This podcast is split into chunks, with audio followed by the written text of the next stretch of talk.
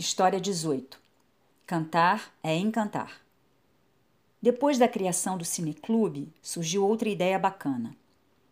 Formar um coral para compartilhar com outros a alegria que é cantar junto. Convidamos o Marcelo Bursic para reger o primeiro coral Balcours. Marcelo está há tempos nos Estados Unidos regendo uma orquestra em Chicago. Bacana, né? Não sei mais da vida do Marcelo, mas imagino que ainda esteja por lá.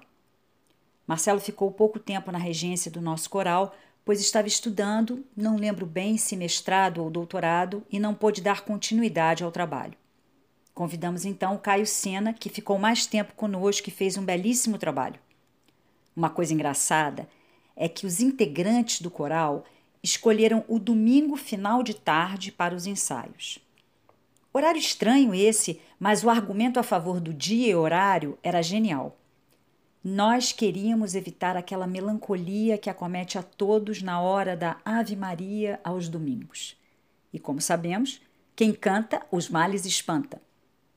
Se não conseguimos nessa época ser um super coral, pelo menos ninguém desse grupo ficou deprimido. Muitos anos depois, fizemos outro coral sob regência do maravilhoso maestro Júlio Moretson.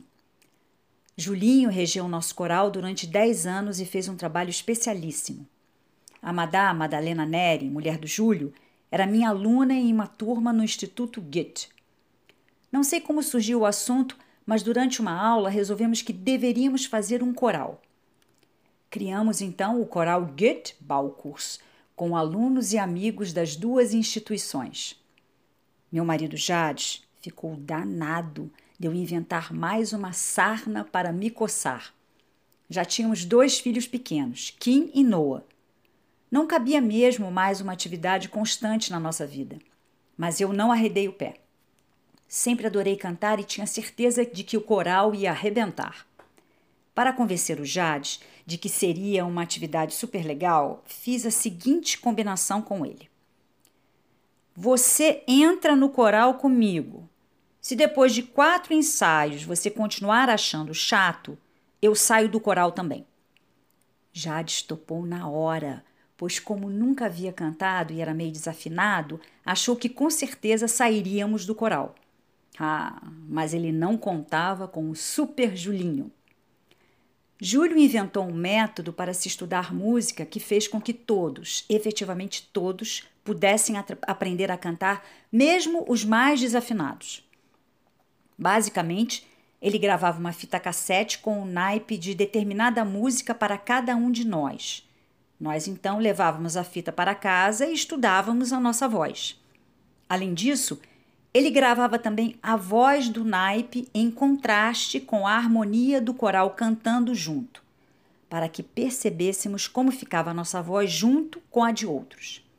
Resultado: Jades tornou-se o cantor mais fanático do coral, aquele que mais estudava, e um tenor bem afinado.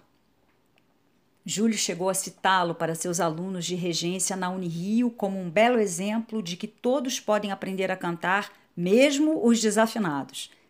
É bem verdade que os desafinados precisam, no mínimo, se empenhar muito. Depois de algum tempo, o coral passou a ser apenas coral do Balcos, pois o Instituto Goethe não apoiava a iniciativa.